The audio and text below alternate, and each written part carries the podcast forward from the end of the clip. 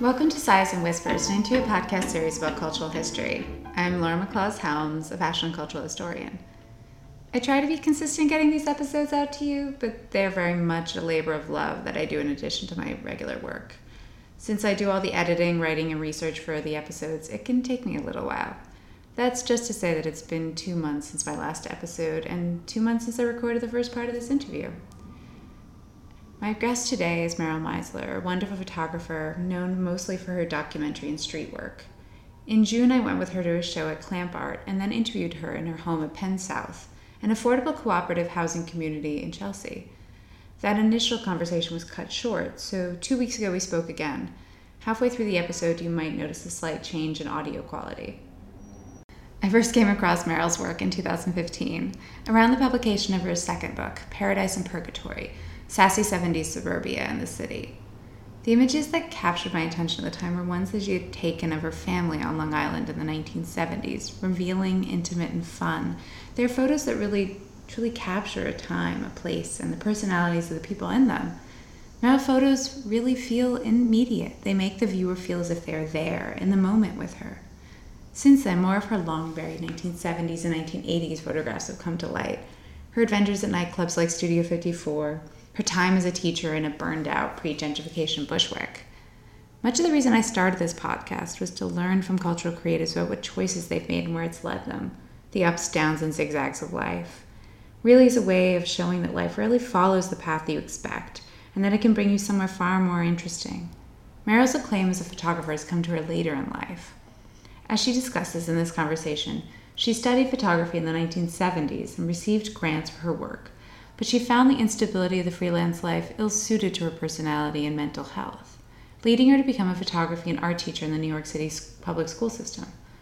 Through her decades as a teacher, she continued to photograph constantly, documenting all aspects of her life, and also produced multimedia photographic artworks that were exhibited. But it wasn't until her retirement that she began to delve into her old boxed up contact sheets and negatives, revealing a New York that was long gone, captured in a totally individual and unique manner. When you see her photos, you'll immediately understand why they've gained so much attention over the last few years. Just this summer, she had three exhibitions of her work and released her third book, New York Paradise Lost Bushwick Era Disco. Her images are really love letters to New York its messiness, its wildness, its paradoxes, the beauty and the openness that attracts all types of people. She captures these people with love and acceptance, no matter who they are. In the slideshow I've compiled on the Sighs and Whispers website, she visits Long Island, Bushwick, Manhattan, Fire Island, after hours clubs, beauty salons, schools, and bombed out buildings, always with an eye for the absurd and with so much love. If you're in New York and listening to this in the autumn of 2021, Meryl's Bushwick photographs will be installed on walls outside of the school she taught, IS 291, as part of the Photoville Festival from September 18 until December 1st. We talk extensively about her photographic influences and processes, her childhood in Long Island and life in New York City, and balancing a full time job with her creative pursuits. I hope you find her as intriguing and inspiring as I did. This conversation definitely made me want to pick up my old cameras and start shooting again. Enjoy. Thank you so much for this. Thank you. You know, as I was saying to you before, I have been a fan of your work for, I don't know, like six or seven years now, and Aww. I love you know have loved as you've come out with each new book and I've seen more of it, I've been more and more impressed. And so I'm really excited to talk with you about all of it. Oh, thank you. Um, ask away. I, lo- I love it's, it's an honor to be to, to be interviewed. You're welcome. So I usually like to start and you know ask about your childhood and your upbringing and cultural background. I know you're from Long Island, right? And Okay, so you want to know about about yeah. my childhood mm-hmm. upbringing? I was born 1951 in the Bronx, New York. I am the second child out of three of Sonny and Jack Meisler, who were Bronx residents, and my dad was a printer. He was a, he was in the coast um, during World War II. He was in the Coast Guard, and when I was two and a half years old, on the GI Bill, they bought a house in North Massapequa Long Island, New York, which was like the first of their family to move to the burbs, and, and my grandparents would visit, and then I think they said they were sitting shiva. It was so far away, and we had a very close relationship with my maternal grandparents and aunt and uncle. So every week, religiously, we would either go to Bronx or they come to Long Island. Uh, and I guess the basics is dad commuted to work really like two blocks from where I am now. He had his own. Oh no, no he, earlier he was down on Pearl Street, but later on on Twenty Fifth Street. What kind of printer? Like a like a photographic printer, or not, not or a photographic printer, like a, a commercial printer. Okay. You know, whatever kind of jobs came in, and it was his own it. company, XL. But I think the fact that my dad was a printer was very influential. But he was also a great photographer. His subject was his family. No, and but he was he did it really well. It really and took it seriously or did it with passion. And and his other passion was mechanics, fixing cars. And my father's father, so my dad is Jack Meisler, and my father's father, Murray Meisler, every time I saw my grandpa, he had a camera on it, and a serious camera, and a light meter, and it was in your face, and it, and I barely, maybe once ever saw a photograph of his while he was alive. That they sent sent one. I think I got from that, and since his passing, many decades, like there's very few photographs, and no one really knows where the negatives or anything are. But he was always photographing and he had like Graflex kind of cameras, serious stuff. And I said he built his own camera, so it's really I got almost the inheritance, the idea that just the act of photography was important unto itself. Even my father's older brother, Uncle Al, always photographing. When he retired to Florida, I said, "Where's all your photographs?" Oh, we threw them away. It's like what? But it, it was just the action was important. With my dad, I have his negatives and and his work. At age seven, I my parents gave me a little adventure camera, a little roll, little six twenty roll camera. I still have it, and I photographed my little brother. But then I had so I have an older brother and a younger brother. Older brother Ken, younger brother Mitch, and I'm the, the one and only girl in the middle. And with that early camera, I took pictures of my my little brother, my parents, my friends on the block, school trips, Girl Scout trips. It's the same subjects, those for life. I think also important about my dad being a printer. He admired art and artists, and he would literally bring home jobs he did and show show them to me. Art was more expansive than something like in a museum. He, if he had an interesting printing plate and they were copper or hmm. zinc, he would shine them up, put a hook on it, and hang it on the wall, and that was also art. So I think that was a very expansive idea of what art is and beauty and appreciating typography and composition and illustration and, and an admiration for the arts. Mm-hmm. I went to high school, I graduated and went to SUNY College in Buffalo, and the fir- and the first day that and I I am of the era that most people, women, we go become teachers or nurses, and just beginning people starting to become lawyers, but I didn't really know what I wanted to do. And, I, the first day, took a assessment test at school, and it and with the, when it came back with the results was to go into the arts or education. And my first freshman year, I took you know elementary ed 101, psy- psy- psy- psychology, and an introduction to art class. And the psychology teacher, I guess I had a really good experiment idea. They said, Would you ever think about becoming a psychology major? And I thought, That's nice. When the art professor said, Did you ever think about going into arts? My heart actually started beating in my chest. You know, like, boom, boom, boom.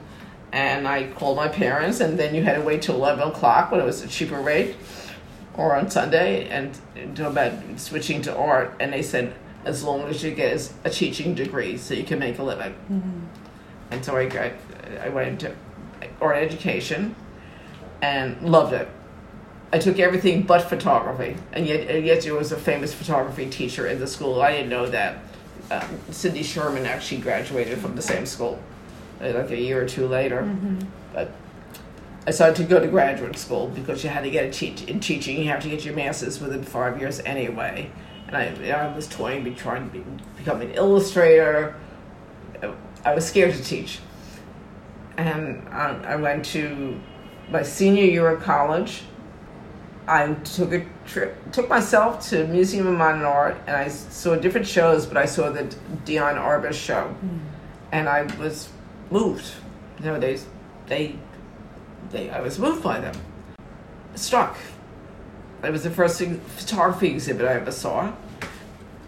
And when I decided, going back and forth, whether not to go to graduate school right away, I got into Columbia University to Teachers College, and I was scared to move to the city. It had such, you know, that reputation.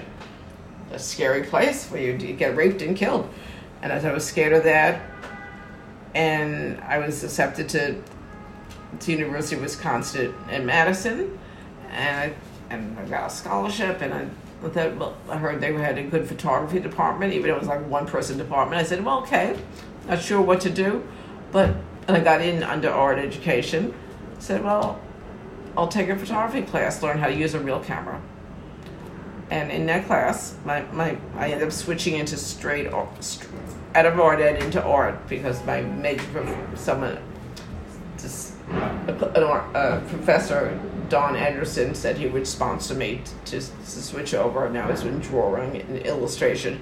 But I continued photography, and on my first vacation home, I'd seen my professor at University of Wisconsin was a man named Cavalliere Ketchum, and he showed a work of a lot of the documentary photographers of the FSA, WPA. Also, a, work that stood out was was Jacques Henri Lartigue, and he was a Parisian, became known as a photographer, but he's really a painter. And his photography got discovered later when he started showing his early childhood photographs and his family, his wealthy family in Paris, just really having a hoot together with their costumes. And I, and I love the work. And so on my vacation home, I immediately went up into the attic, started getting my ballet outfits and tap dance outfits, dan- you know, photograph, doing self portraits. Not that I'd ever heard of a self portrait, but it was, I didn't hear of people like Cindy Sherman yet. Mm-hmm. I started doing it, and I wanted to photograph the people I knew my entire life friends, family, people on the block. And I came came back to school, made a con- developed a film, made a contact sheet, and the professor looked at it and goes, What is this? I said, What do you mean? What are these places? These are wilds, you know, like the butterfly bathroom, bedroom. And uh, if, I, actually, they're doing, at first it was 35 millimeter. I, I've never seen anything like it. I said, This, what is, you know, what is this place? I said, This is where I come from. Everyone's homes look like this. This is not like this is normal. this is normal. And so the next vacation, I got a, a medium format camera because I wanted more detail, and I even got a flash, and continued photographing where I come from. And I didn't know it was different from anybody else's life. But my Cavalliere said, you know, explained to me that photography is like anthropology and sociology. You're actually making a record of a certain time and a place and people's bring their cultural backgrounds and their artifacts reflect their history, past and present. So that was fascinating. And while I was two years in Wisconsin, I continued doing my Long Island series. it would be a joke between me and my friends. We'd call on photographing Jewish American princesses, but it wasn't just Jewish families. It was a, Italian families, whoever we knew. Mm-hmm. And when I got my master's from University of Wisconsin. You could go on to get an MFA, a second part, or leave it as that as the terminal degree, MA.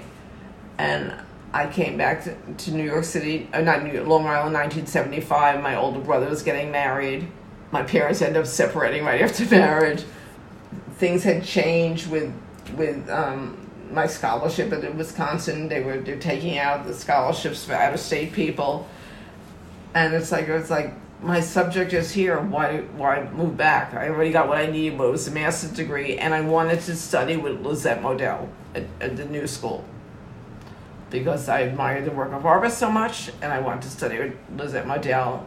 And I had a I brought my portfolio of my Long Island work for an interview with her, and she raved about my work on the spot. Picked up some picture and said, "You should, you know, be showing this to John Szarkowski at the Museum of Modern Art." And I was really actually too shy. I was always waiting to have more mm-hmm. or to be introduced. But I wasn't. I and I also so I was accepted to the class, and also I have a a fourth cousin, a distant cousin who I just met like two years earlier, and, and her family had a building on, still has the same building, a brownstone on 92nd between Columbus and Central Park. And one of her roommates was going away, so I could sublet the space. So I sublet the room, started taking the class at Lisette Model, and my cousin let me set up a dark room in, in, in our laundry room. And I was doing freelance illustration work, uh, sorry, getting freelance jobs and I fell in love with the city immediately. As soon as I was there, and it wasn't a scary foreign place, and I got to meet people and make friends and carry my camera and do street photography, and I felt at home immediately. It was it wasn't it wasn't the worst nightmare. It was my dream come true, and I've stayed ever since. Had had you always drawn, even as like a little girl? Uh, oh, that's a good good question when I was like six years old, I remember I was, my parents asleep and I went into their bureau and on the top of it, I started making little drawings. I thought they'd be thrilled. They were not thrilled. In my class pictures, of it, like like like fifth grade class picture, and they open up this eight by ten and an uh, mounted picture of everyone in their desks, and other sides, class this, class that class artist, I wrote my name. It's like I felt I was, no one else knew it. And and yet my parents encouraged me because when I did take some art classes in in middle oh I remember in like third grade or second or third grade I did a painting and we had a little a, teacher Mrs. Greg who went, went around on a cart and and I did a watercolor Purple Mountain Majesties. You know, in my head. There was a Purple Mountain Majesties, and she selected it to put it in a show in the gymnasium, and my parents came, and there was hanging up. And even in like seventh grade, I did a painting with tempera of a boy with a bat. My parents saved that. So they were, you know, and they framed some of the work. So the same the same admiration of art mm-hmm. on a very approachable level was appreciated by them. But I did my my art teacher. I was not chosen as a standout artist in school, but I loved it. And again, when the heart when the heart beat went, that was it. I knew that was my my love. Mm-hmm. I've talked with other people who are trying to make it as freelance illustrators in this 60s and 70s and it doesn't seem like it was i mean probably maybe a little easier than now i don't know but hard. Uh, yes it was very it was i wanted to do it i did like i said i was actually scared of teaching. Even i graduated first in my class i was scared of teaching. I had student teaching situations in a campus school and a, and a, and a parochial school it was unreal. And i couldn't imagine doing it. Um, i did get freelance work for like the New York Times, Scholastic. I even did some things that for under a pseudonym for men's magazines, advertising. I do it, did some books. The check was always in the mail, but the bills were there constantly, mm-hmm. and so I, the freelance life wasn't for me because I don't have the whatever it is. You the basic income behind me, the trust fund, whatever is needed, or maybe enough enough drive though but i was knocking on doors but it was in 1978 i received a grant using my portfolio of long island pictures to CETA, which is which was a Comprehensive Employment Training Act, and they were just like right now. There's new grants that come out for art artists to do projects. It was it was like the WPA of the '70s, and I was hired by the American Jewish Congress to create a photo archive of Jewish New York. I was one of three photographers and my personal project was to research my family roots and my own family's as a, a Jewish family diaspora mm-hmm. from, from Europe here and meet people. And so that was really the only time I ever really made a full time living as a photographer. And I didn't even want to. I wanted to do illustration. I could draw very realistically, and, and I knew my photographs that I saw funny it's like they no matter what I did, it, it came out funny, look funny, and I. And as many time over the years, I've taken lighting classes and try to do things slick. It's like I like the way my work looks the way it does. It just never felt natural to me. Mm-hmm. So I didn't feel like a commercial photography was for me. And so I was doing the illustration. One when I got my CETA grant, which was which mean I got like oh a salary of ten thousand a year. I was like oh I could buy a bed, you know, instead of sleeping on the floor. My dad said, "It's very nice you got a grant, but when are you going to get a when are you going to get a real job?" And so for CETA, you could you did community service and you could choose what your community service was and i chose my community service to be teaching i taught kids photography to children, an after school program, and then homebound handicapped people. I wanted to increase my confidence as a teacher mm-hmm. and also making a portfolio of what I did. And with, when CETA ended, I I wanted steady income. I, I liked having a steady paycheck.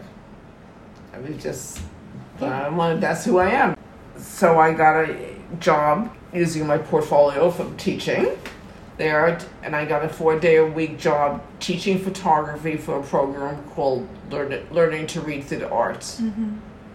Now, of course, in this whole time, I'm also just a young person going out, and and so when I went out at night, I carried my camera most of the time, not all the time. There are some clubs I went to, like you know, Mud Club or some others that are Palladium, the, other clubs that I, I actually didn't bring my camera. Silly me, I would have had those as well. But most of many times I carried my camera as well as da- while I was dancing. Did you always feel comfortable shooting people? When I look at your photos, I just feel like such confidence in you sort of going up to strangers. Did you always feel that comfortable? How I feel comfortable is that I ask permission. 99.9% mm-hmm. of the time, then and now, I've asked. And I usually tell the person why I'm interested in photographing them. Like, your outfit's amazing. And I, and I also unconscious, consciously, unconsciously, I think I choose people in, in a very positive frame of the, their moment of life mm-hmm. that I mm-hmm. that if I don't have don't don't tell them themselves they they kind of glow with it and so many times people say yes and if they don't it's no big deal to me you know it's like it's only a picture so there's a mm-hmm. confidence between us as well I've of known street photographers and I've you know know the work of other street photographers who do sort of take things surreptitiously you know which is a very different approach, right? Yes, street. There's a lot of arguments about street photography, and some people don't even think it is if it's not. Um, what is that word? Surreptitious. Okay, then I'm not a street photographer. Mm-hmm. No, it, like I said, I usually ask if either verbally or with a eye contact or a gesture, I'm asking permission. I've always felt more comfortable that way. Mm-hmm and so I think that that shows in the picture. Yeah. Consensual photography. and even in the in the dance photographs, there's a knowledge that they're being photographed. Did you always prefer shooting people? Do I prefer shooting people to like objects uh, yeah, uh, yes, I. They're fascinating. People yeah. are fascinating, but I do consider the landscape an environment or or the home it's a setting. Like, yeah. I also went to a lot of growing up live theater. Mm-hmm. I, I, I love live, live theater and coming to see Broadway shows and off Broadway. So it's especially the suburbia, they're very theatrical. I'll just say. And I look at the landscape. It's very, I mean, it's very important. The typography, what's going on, it's important. There are some in some of the Bushwick work, and sometimes the things that I've hadn't shown yet. It is straight landscape, but not straight landscape. There's a juxtaposition going on, or there's typography. There's something amazing. Mm-hmm. And in the Bushwick photographs, the buildings where the light was beautiful, or literally just one picture of it in the new book of a tree in a field. There's no people I've said Ansel Adams would have taken that picture, so I, I ran out on my lunch hour, signed out of the building, and took the little picture with my camera. Or I was witnessing change, mm-hmm. and I knew it. Yeah, so when you started actually teaching, what, in 1980? I started teaching in 1979. Did you feel comfortable by then? Did I feel comfortable? Yeah, you were saying you were nervous about teaching. Oh, yeah, I was, well, it was never easy. Anyone says it's easy, not easy. I, classroom management was never my forte. And it was very hard and very challenging, and I cried a lot for, for several years. And then it becomes more natural. Even my thir- full 31 years, classroom management was not my forte. But I actually got one national teaching award, so like it's a, the dichotomy. So I found I found my way, and also colleagues teach you how to control. Mm-hmm. They teach you how to manage your classrooms. You learn from them. But I, I'm not one of those people who have a natural gift for it. But I do have a talent, and I and I also to teach the kids. Children in general have a respect for art, and when they can see, I can teach them calligraphy. I can teach them how to draw faces realistically, perspective, and that I respected their artwork mm-hmm. as well it became a sweeter spot. And, and I also started doing collaborative projects with my students and socially motivated projects. I found, and that's actually why I said that after I retired, I almost say graduated, retired from teaching full time in 2010 for five years, almost five years afterwards, I supervised future art teachers at NYU because even though, like I said, I, I won I won many many teaching awards that I figured out how to make it work. I figured, I'm fixing my hearing. I figured out how to, that I, as this person who had trouble getting classroom management, yes, the word, word uh, but I found a way to make it work for me. I found like a way to make my curriculum something that was interesting to me and to the students. How to collaborate with other educators how to get my students' work off the bulletin board. Actually, my students' work was exhibited at the New Museum, at the Dia Art Foundation, and the Whitney Biennial. It's like you take your passion and you put it in your job. And I wanted to keep the job so that I could be here now and focusing on my artwork. Were you always in the public school system? I've taught in the public school system yeah. the whole time. And Except for when I supervise our teachers for NYU, some of them are in private schools. Um, and so I know you were in Bushwick, and then you went to Manhattan, or okay, um, okay. My first year in '79, I was um, I taught at a school on PS9 on Columbus Avenue. Okay. That was one year learned learning to read the arts. I was so bad that I used a whistle to try to get control. The teacher below me would come up to say it made too much noise. And later on, we were like we're in the same program of award-winning teachers, so like I had to learn how to do this. And the second year to learn to read the arts, and that was a considered a per diem job, meaning you worked four days a week. You had no health care. You had no sick days. You weren't building towards a future. You know, it was you paid for when you work. So I was on a list to get a full time job appointed appointed job.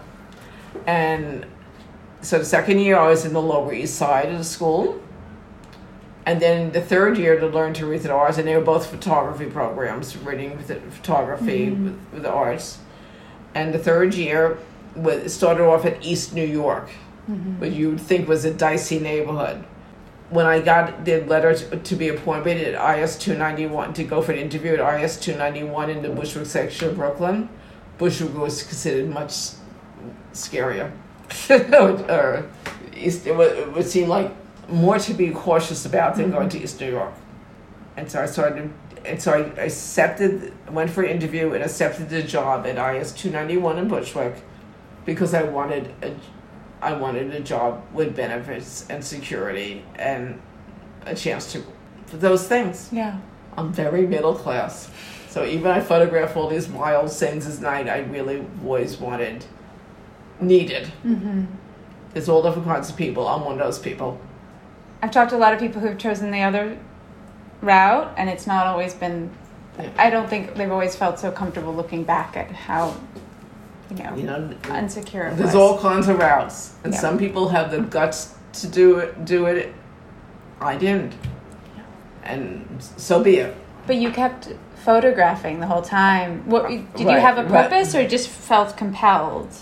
I mean, my, my photography. Yeah. I I ne- throughout my entire career since coming here, I've always exhibited work.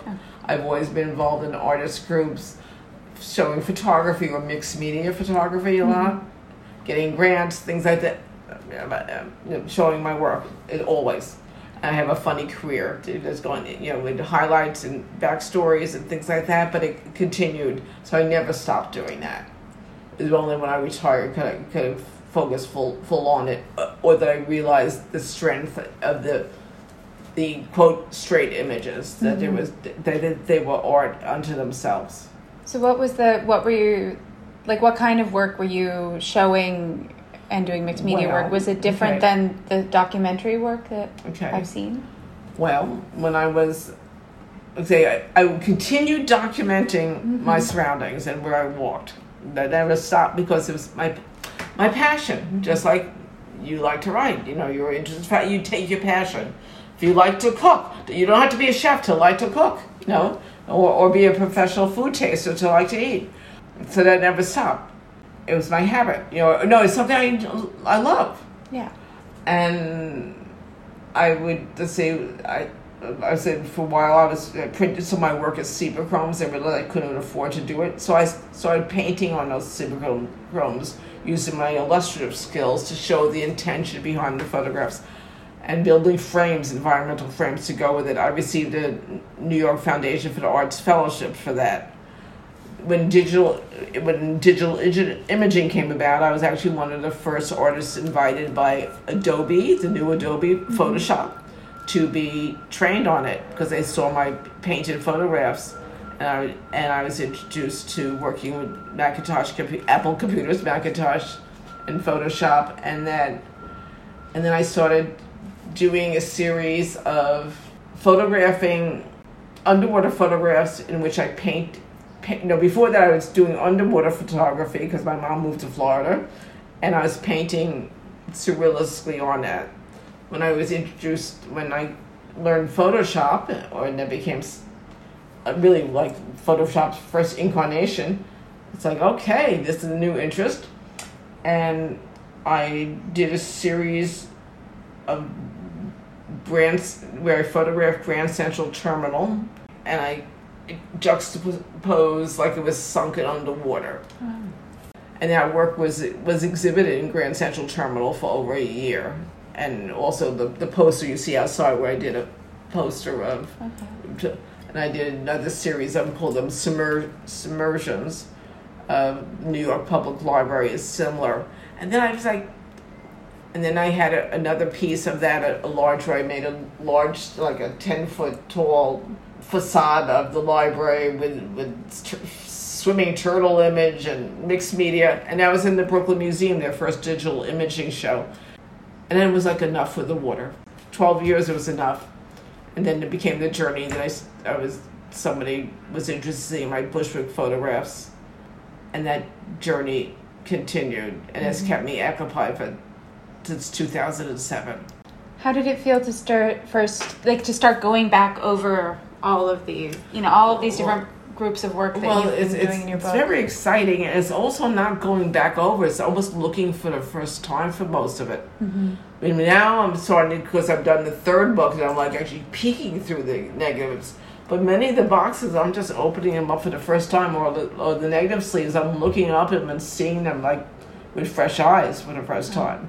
So that's it's almost like when you, you, you had the story of Vivian Maier's work being discovered. Mm-hmm. I related very deeply to it. Even I was already immersed in digging through my stuff, it's like okay, she's a nanny, like a, a teacher, you know, like, yes, I showed my work. I do have an education in photography, but I d- didn't really show this work, and I didn't understand it.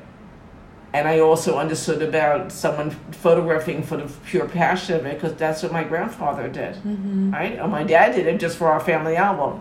I feel really privileged and lucky that so many strange doors have opened up to to make and I, and I've also pushed doors as well but I've in some ways I've had to like sit beside myself and like pretend I'm like I'm the teacher and I'm treating or I'm the, not just a curator like what would I do if it was a student I would encourage them I would tell them this is great I'm I'm sit I sit beside myself and I try to look at it more objectively Have you done this? Have you ever done the same thing looking for your father's negatives? Like, Thank you for asking. I just actually because I had to get uh, to, to show a light work there, I had to give a presentation, and I I wanted to show more of his work, mm-hmm. and I scanned some of his early street photographs.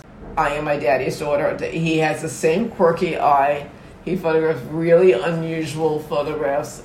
He did. He's he's terrific. that would be wonderful to see, like a book or something of both of your, Oh, or show yeah. of your both of That your would be- work. that would be I mean, it's too bad that you don't have your uncles and your grandfathers, but No, to have no. that sort of family lineage of it. I would. I sure hope to be able to do that. I mean, when you look back over everything, what are you most proud of?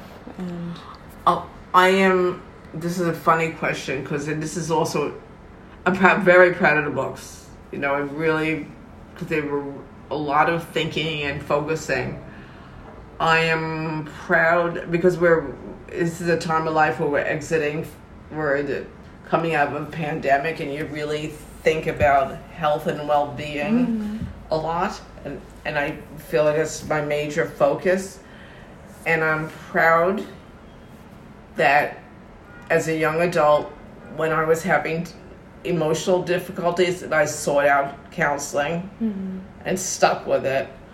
I'm proud that if for my, I'm, I'm, I'm proud of the younger person I am. Like people say, how would you talk back? That you knew, Meryl, for yourself, you needed stability.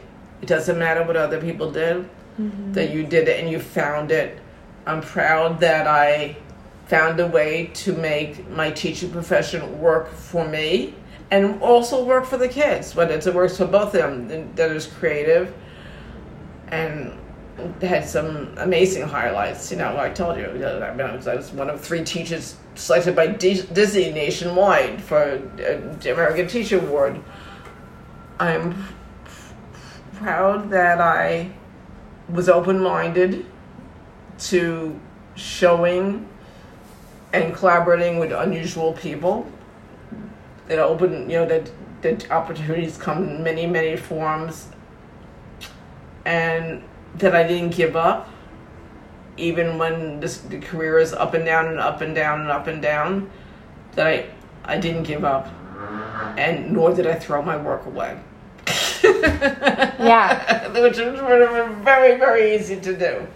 You know, like I could have just thrown it in the garbage, and and and I didn't. I'm very proud to be exhibiting and honored to, with Brian Clamp Gallery. You know, it really is an, an honor. I am proud that I focus on health and well-being and relationships first, and art is second. Hmm. Because I don't think I would be alive. yeah. Well, that's the most important thing. And that's my advice for anyone else. You know, do do what do what's right for you, mm-hmm. and and you want to be here for the long term. And I'm proud that I trusted my own quirky vision, even when nobody else noticed it or, or said, "Well, I can't make it. You can't be somebody else. You can't. You actually can't see another way."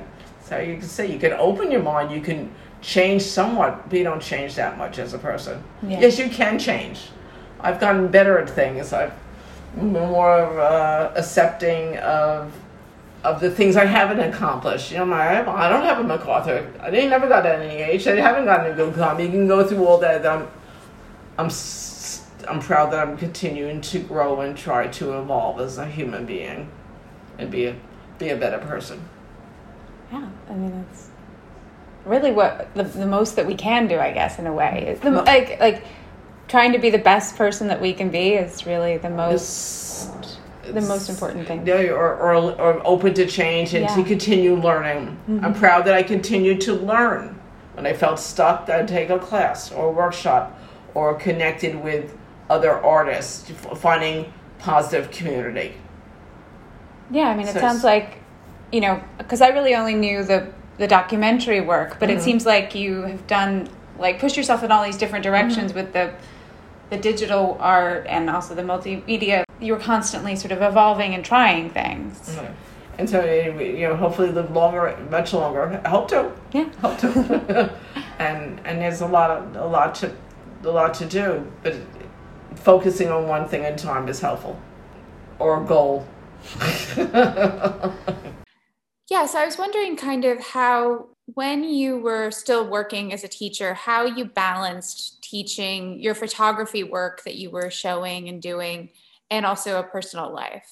Well, I kind of integrated it in that when I was teaching my first few years, I was actually teaching photography to kids to this Learn to Read art program. And then as a regular art teacher, and then I had another art a photography program at IS 291. And then my last part of my career, the last 15 years, I was a digital art teacher. So I was in my day, I was kind of keeping my passion part of it and doing it. But how did it affect me? Well, you know, of course, I did carry a camera and bring things along. How it affected me was I was no longer had time to work in the dark room, develop film. Yeah, I so I, I, reverted. I, I started using slide film, and I spent most of my time, you know, planning for teaching and, and working most of the time. But I guess I I photograph time to time during the day and and at night things. And now when I run into students that I've known who are adults, they go, "Oh yeah, you always had a camera." It's like I guess I I did, I did it, but I did it more selectively because you can't sit and just take pictures when you're trying to keep a classroom going. My art career, I always tried to keep it going. You know, and I wasn't ex- uh, exhibiting straight photographs as much as um, mixed media, mm-hmm. but I was, I didn't want to stop doing that. And then I might as well just jump out the window. I stayed active. I think something that helped was being involved with a community of other artists. I was a member of a, a group, and I still am. I've been on something called Professional Women Photographers. So you meet once a month and be inspired by other people, and sometimes have shows together. I think it kept me from quitting, you know, being part of a, a community and that you're not the only person who has this strong interest. And I was was applying to things. I also um, took my skills of writing grants and getting, you know, rejected for, as an artist to writing them as a teacher. And I would get like money to do very interesting projects with my students. There's a word for it, not a ghost artist. Is there's a word when people make fun of teachers that they're Oh, it's um, I'm not sure what the word is, but I want to say a ghost art where you're doing you're doing another career when you really want to be doing just art. But I needed to have a steady career. I needed income. I need to have the feeling of making a living. Yeah. With a steady paycheck. I guess I'd been sort of wondering because we were talking about your multimedia work and you know the the really and it sounded like those the artworks, the the sort of under this underwater images and everything, sounded like they must have taken a lot of time to do in early Photoshop and everything. They oh, sounded oh, absolutely. There was one in after I had this show at Grand Central, I was a semi-finalist to do a to do a transit station exhibit, you know, with, for an exhibit, and I made it up to the end. And I just like you know, it's like I was like not sleeping working on the proposal or barely. And that was one of the only times I meant when I didn't make, I was like maybe down to the last three and I wouldn't get picked. I just got on the floor and I cried. You know, like if I didn't have to work all the time, if I could just pull off, I maybe I could have pulled it together, but I whatever it was, or maybe it wouldn't have been, but it was it was definitely harder than being a full-time artist, you know, doing that and keeping it going. But I did keep it going. So bravo, you know. Yeah. And and and also I kind of pushed my ambition mm-hmm. into the work I would do with students. Like I don't know if I mentioned it, like the collaborative work I did with students ended up in the Dia Art Foundation and with the Biennial and, and you know and the new museum. So I also the, the museum the Museum of Science and in Queens like like that's amazing that energy and, and I, I pulled it in there and at one point, in the midst of all that, was getting like this you know, big teaching award. So I also got a New York Foundation for the Arts grant for my own work. And I remember one of, a few months later, one of the judges called me, like, want to know, you know, your work was so different, and and you know, selling this work, you're in a gallery. And I said, well, I said, I, am kind of like focusing on my teaching, you know, because it was a conflict back and forth. But I tried to blend the two as well as I can, or how one thing inspire the other.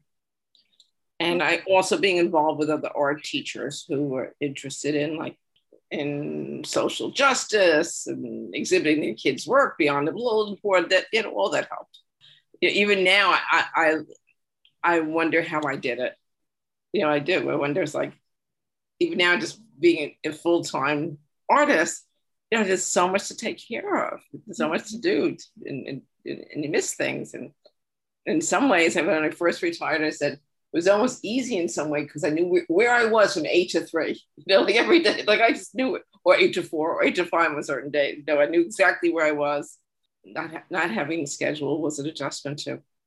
But I mean, I'm sure that it sounds like you must have been incredibly inspiring to the students. Like to have a teacher who was like collaborative in that way and so passionate. I'm sure that they were so inspired that then you could feed off of their excitement, you know, that that would. Well, I would, I, thank you. I wouldn't, I wouldn't say, even though, like I say, I, I've received many teaching awards and a lot of satisfaction, it was always a challenge. And I was never a natural at classroom management never, you know, it, it, it was not my strength. Mm-hmm. So I used my strength, which was art mm-hmm. and photography, to get the kids into at least doing projects that they found were interesting and that they remember now. You know, like they'll say, Oh, I remember when we did this. I don't think my, my classroom was never the quietest. How's that? I always had it. I always struggled at it at least in my experience, the ones that I remember were the ones where we had fun and it was loud and that, you know, not necessarily the mm-hmm. quietest. You said you you taught digital art. Was that like photo early Photoshop? Or? Yes, and yes, and um, when I took my sabbatical, okay, 1992, I was invited by one by a, an upstart Adobe, and this place called Center Creative Imaging, and I was one of the first artists to learn Photoshop. They'd seen my hand painting on photography, and I was among the first people to be trained to use this. And I wanted to use this media with my students and artwork, and and also when you do something, you know, for 15 years, you need to switch it up a little bit, right? So I taught at intermediate school 291 from 1980 until June 1992 when I went when I like I said I was one of three teachers for this big Disney American Teacher Award and the superintendent was trying to get wanted me to go over to a new alternative school they were starting and my um, only condition I, I didn't want it she wanted me to switch in the middle of the year it's like no I'm in a big really big important project like I would never do that to students or the project that I started, but it would be like the next year, and it was with the with the understanding that I would end up having a computer computer lab for doing art. That didn't happen. That didn't happen. So on sabbatical, on sabbatical, I went looking for another school that would let me do that. And so I, moved to the school called the Institute for Collaborative Education, which is the old Stuyvesant High School building and I had a Macintosh Computer Lab, and that was my art program, you know, until every, and I was there for the, the rest of my career. So for 15 years. Do you still have an interest in doing that kind of digital multimedia art or are you personally i'm not you know i'm not a really high-tech person. I'm back to to working in the darkroom yeah. You know, so i i switch things up. How's that? I switch things up yeah. and i and i like film you know it's like i like it. yeah that's so, actually going to be my next question. How do you feel about digital versus film within a camera? I am more excited using my my going back and using my analog film camera. I mean, I was carrying because I, I, went to the dentist. So I carried a little uh, point and shoot digital. It, it, it's not the not the same to me. I'm excited. I, I mean, I I'm printing. I mean, I that was my pandemic project. I built a dark room. I'm printing back. I feel uh, I'm excited about it.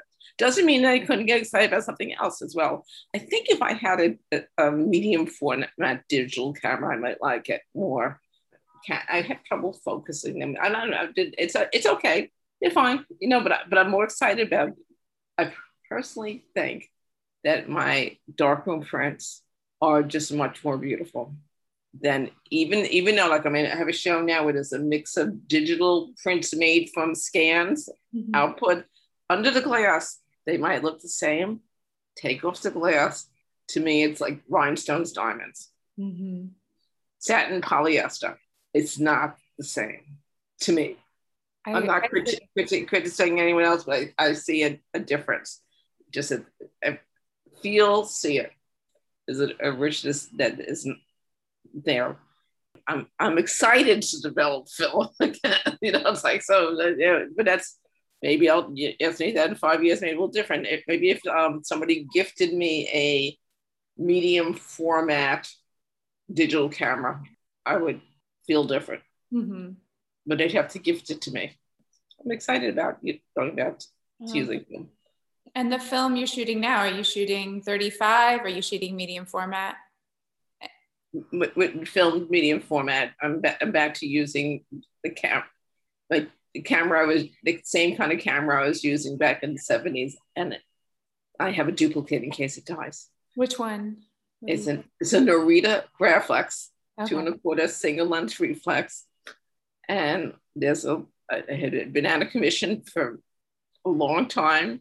No one could fix it. And I found someone like two blocks from here. I was able to fix it. They moved to Florida and said they could ship it to them. I, you know, I got, when I look through it, I know what I only get when I come out of it. It's heavier than I remember it. You know, I used to carry it out more and like I feel it more. But it's I, I have a Pentax 6 by 7 and that's much heavier.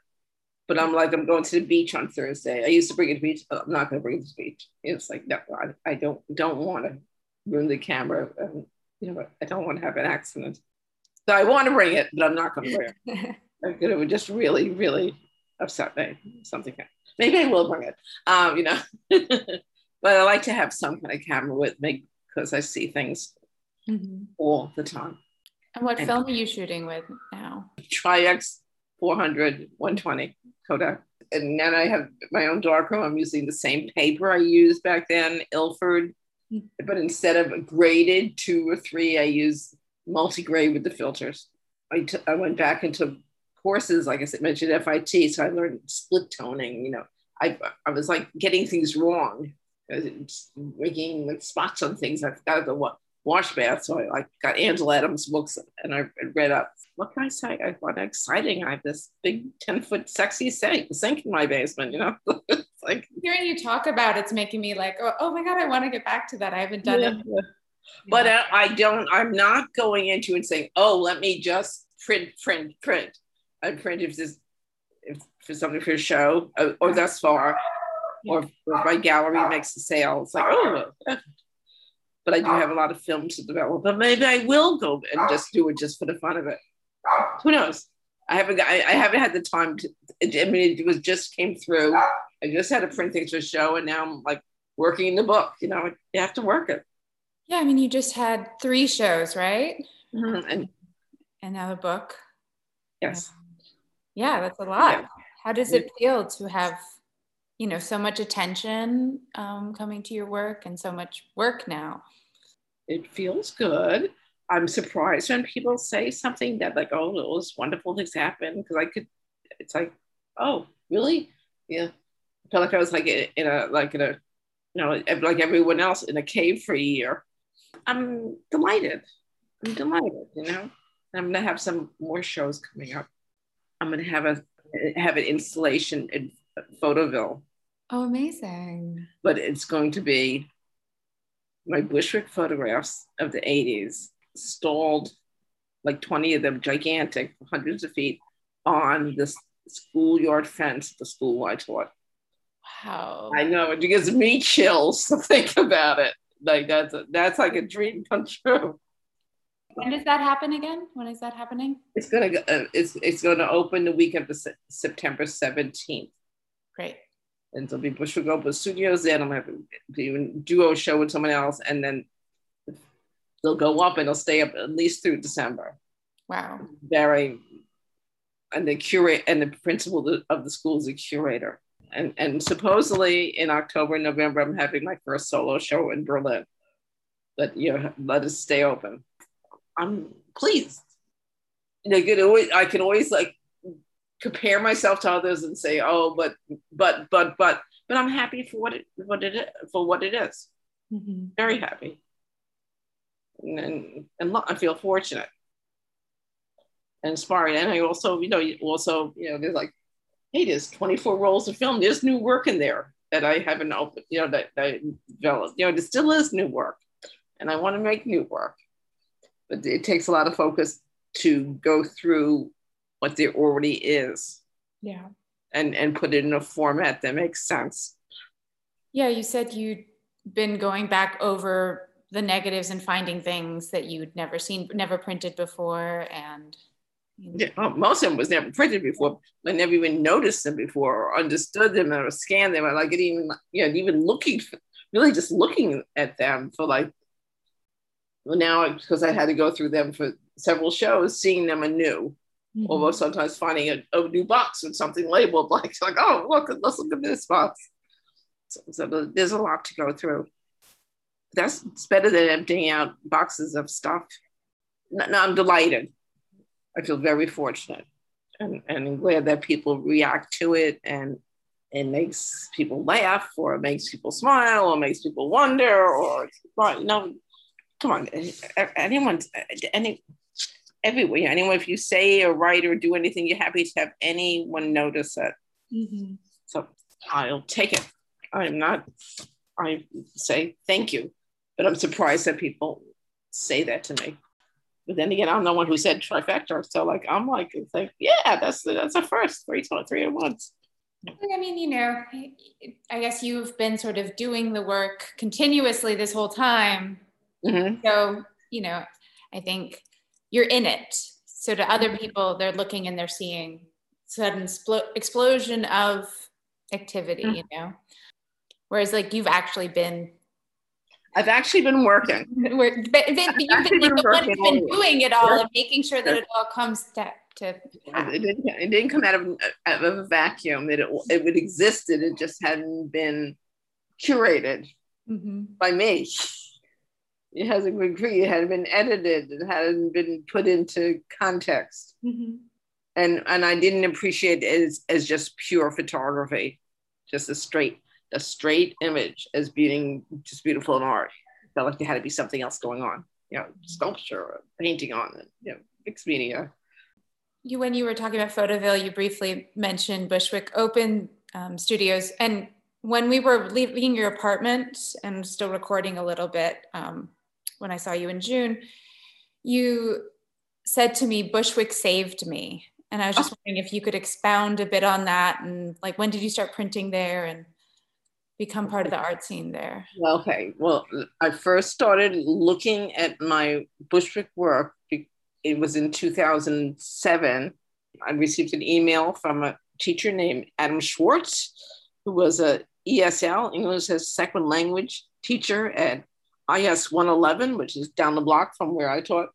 And he basically wrote that he's, you know, ESL teacher. He's a strong interest in history. Um, he is interested. He his one of his teaching colleagues is this guy, John Napolillo, Mr. Napolillo, who I taught with Mr. and Mrs. Napolillo at 291.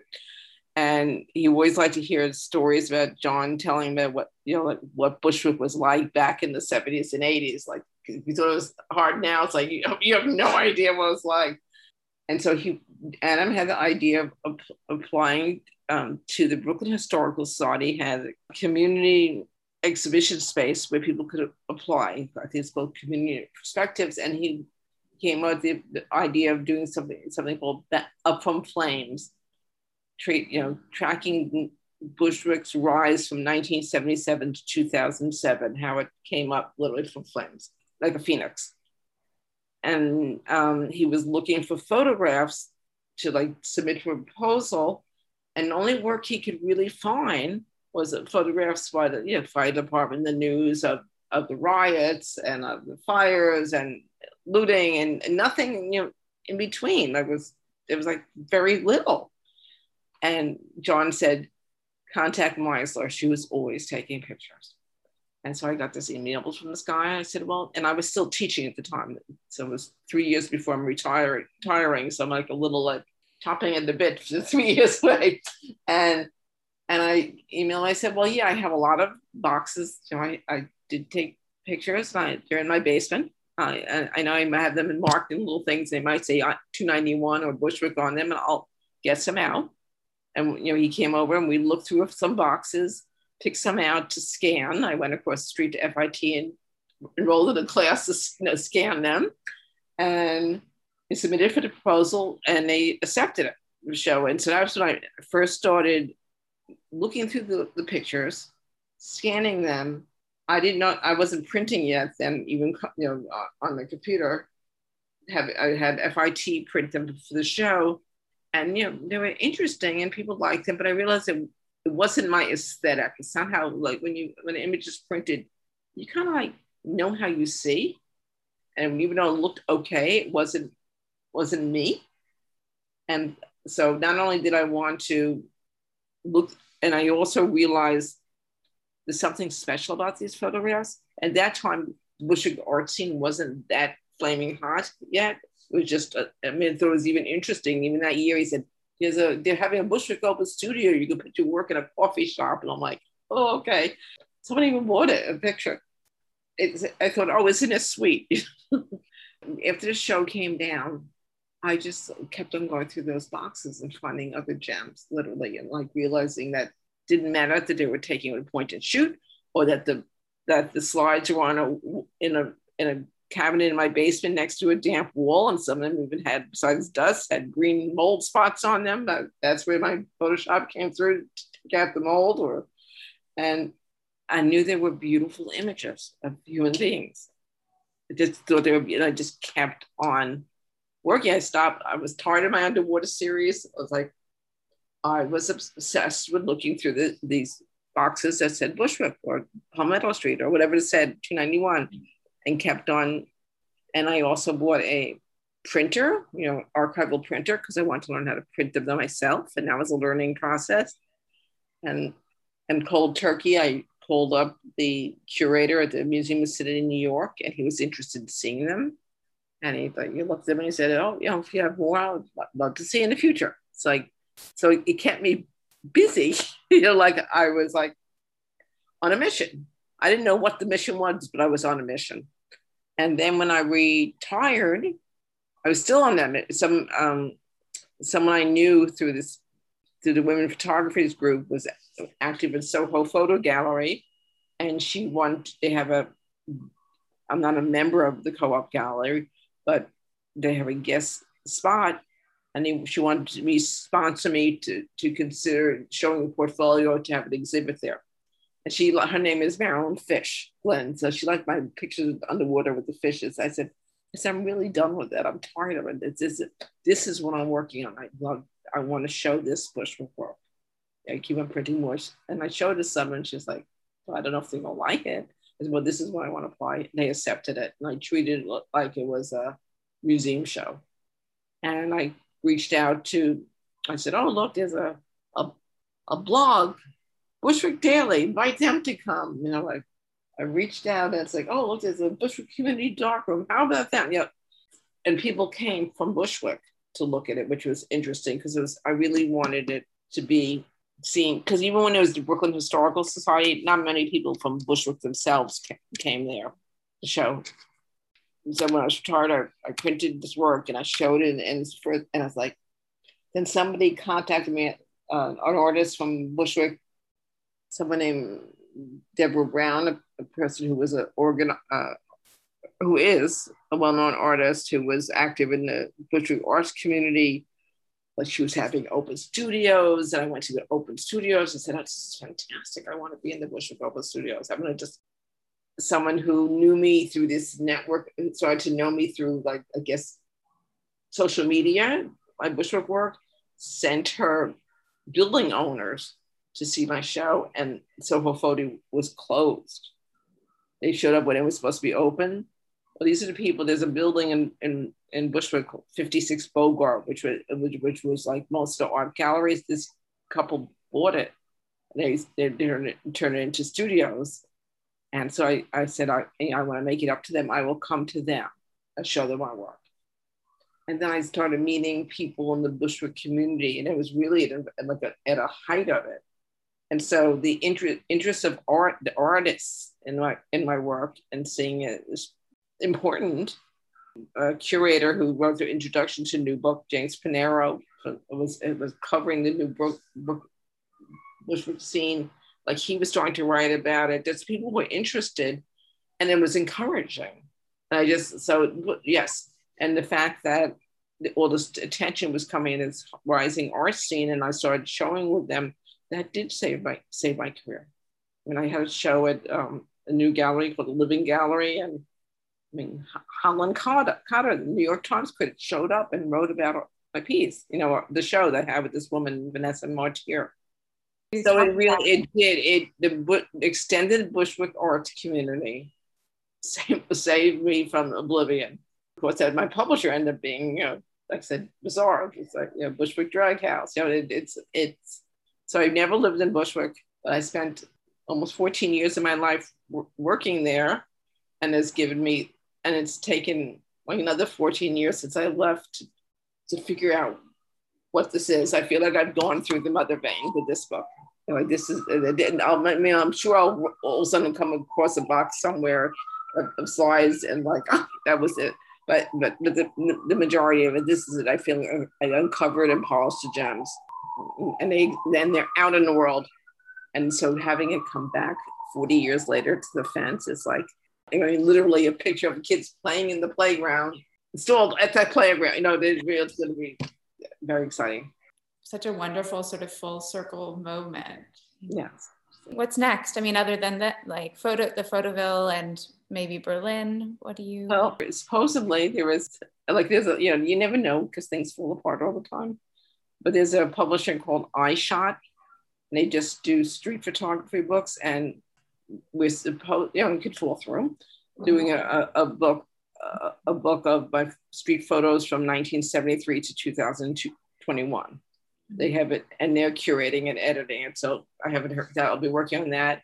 I want to do a series of self portrait. I'm having a having a mile marker birthday. You know, I'm turning 70. That's pretty big. And so I want to redo some of my early self portraits and make new ones. Uh, I want to, I just want to keep going. I don't know what, I don't know what it is, but I just want to keep going and trusting my instincts and not stopping. Sometimes I play with the idea of, I've talked about going and finding the people who were in my original photographs, but do I really want to do that? No, I'm not sure there's a lot of paths to take. There are certain certain ones I would feel that would remiss if I didn't do it. Like if someone's giving me an offer of doing another book, I'm doing the other book. You know, it's like, come on, you know, and I have to work on getting this one out to the world. I guess a ball in motion stay in, stays in motion. I'm hoping this same good fortune continues to have opportunities to, to show. I want to travel more. like, you know, and I didn't have a, un, some an unfinished painting that I want to finish. Can't do everything. Um, I will be content to working on my straight, quote, quote, straight photography. photograph the things that interest you as you go along in your day-to-day life and always work on your self-confidence to make you know not so not to focus on health and well-being is no important by the way it was really great looking through some of your father's photos the dropbox you sent. I was i was like I, like oh my gosh look at these. They like i see his i see i see myself in him. Had you seen those growing up or did you discover them later? Um, those no, the, the ones that the early one, I, ones no, he, they were scrapbooks, and I have them of like the family things, but I don't really remember looking through his war pictures. It must be an older scrapbook. He has his negatives. I mean, his negatives, and that's what it's like. Oh my God, look at those! Like sitting there, and he's like pretending to get shot in the head, or people laying on. I did see some of them, but I didn't look through them seriously. Mm-hmm. I remember they were up in the closet. And I would just look, and of his pic, the albums of that he took of his children. They were they were good photographs. You know, he, he had a passion. But, yeah. but street photographs really surprised me. Yeah, I mean, you could really see a sort of a continuation from him to you. And so I was just wondering if you'd seen them and as a child and that had influenced you or if it was sort of like an innate thing that had sort of I think what was more influential was that I saw my father mm-hmm. and his father. They something that they did was they took photographs. Mm-hmm. It's almost like saying my dad liked to sing and dance, which he did. It's like you don't have to be professional to, to have joy in it. And so that was, and he was when I was taking my photo classes, like there's a picture of everybody, but I'm the first one, family at Rosh Hashanah, and he's sitting there like smiling, like he was happy. He got it, you know, he got it. And always came to my shows, both both my parents, even when they separated, they all was as long as I as long as I got a job and could make a living. As I could be an artist as long as I got a teaching job, so I can always make a living. That was, that was the deal. Yes, I think just seeing someone who's something that they simply didn't actually like food, like joy in cooking. They took joy in photographing. And my grandfather, I, maybe I saw one of his pictures the whole time. You know, it really, it was just something he did. So uh, something I did. And I'm glad I did. And I'm glad I do. It does, it does, it does make me in tune with the universe. well, I think you're much more present because you're paying attention Whereas a lot of people are sort of in their phones or sort of distracted all of the time and not paying attention. When you're actually like photographing and taking pictures, really mm-hmm. Present in the moment. Well, actually, at one point, I stopped doing like I like to say, "Oh, Dan, I went to like other clubs. I went to the Mud Club. I went to this one. I went to." And why don't I don't have pictures of Palladium? It's like sometimes I start thinking, I start thinking, well, if I'm not with a camera, do am I, who am I? You know, so mm-hmm. I would try both ways. But I think you're always looking.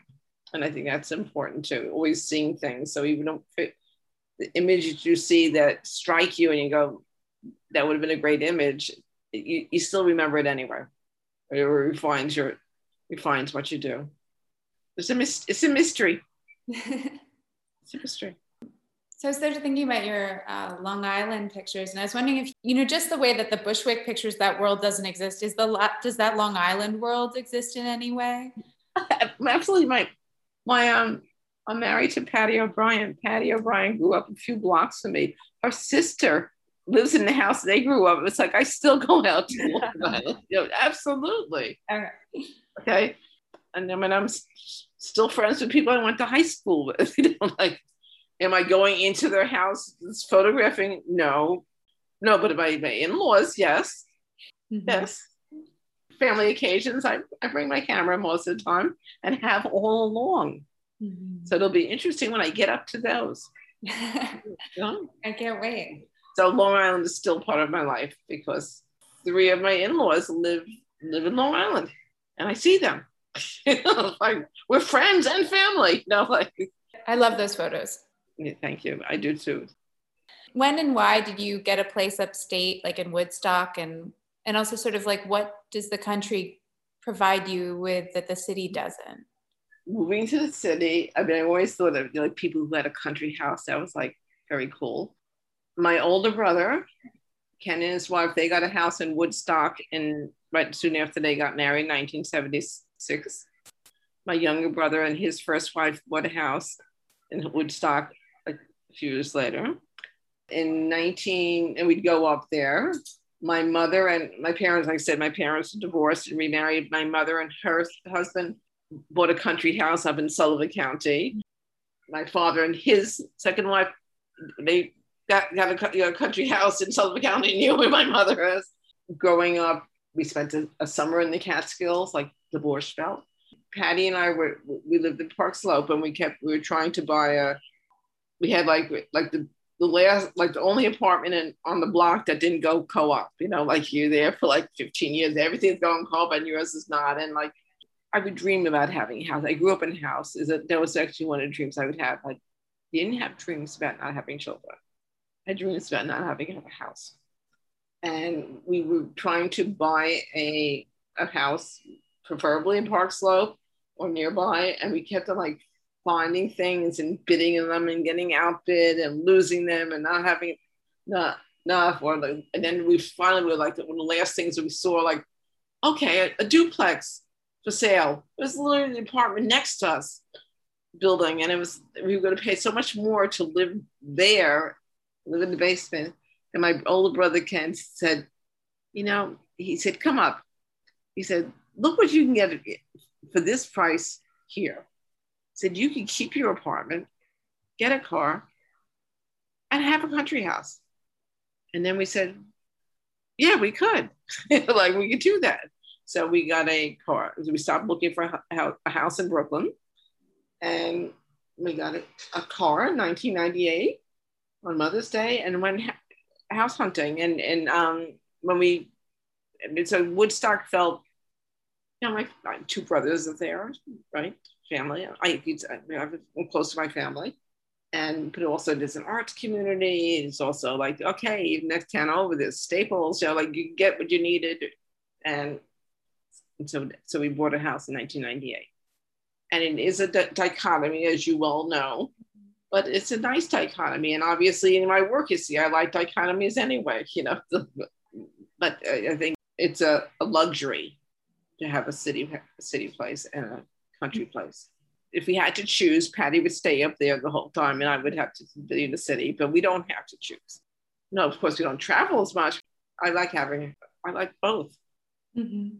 Yeah. But anyway, I feel charged in the city. I, I I'm actually one of those people who really love New York City. I get it, and I think you get it in your photos too. Thank you. You Thank you. really love the city and the people in the city.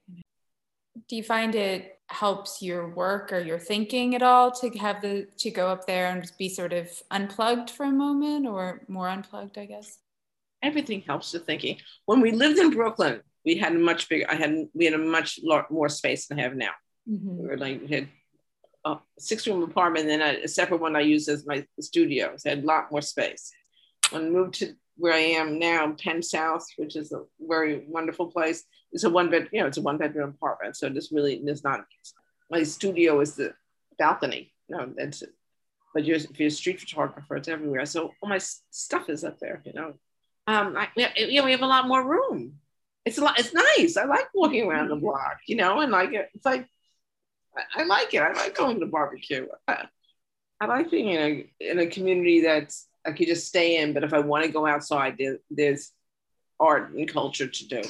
Mm-hmm. And and I have a lot of friends who have also have, have moved up there full time or have homes, you know, in their vicinity. So I haven't gone out seeking friends. It's healthy to be see trees. You know, it's it's it's it's good too it's good, good contrast. You know, I'm not someone who has a garden. Like I'm lucky to I water the plants on my balcony.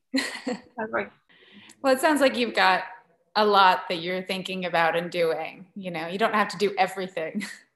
I'd like to, but I can't. Yeah. Thank you so much. Is there anything else that you would feel like you would like to say, or? Um, I want to say thank you. Thanks again for listening to this conversation with Meryl Meisler. Please head to our new website to read a short article and to see a slideshow of images. See you next week.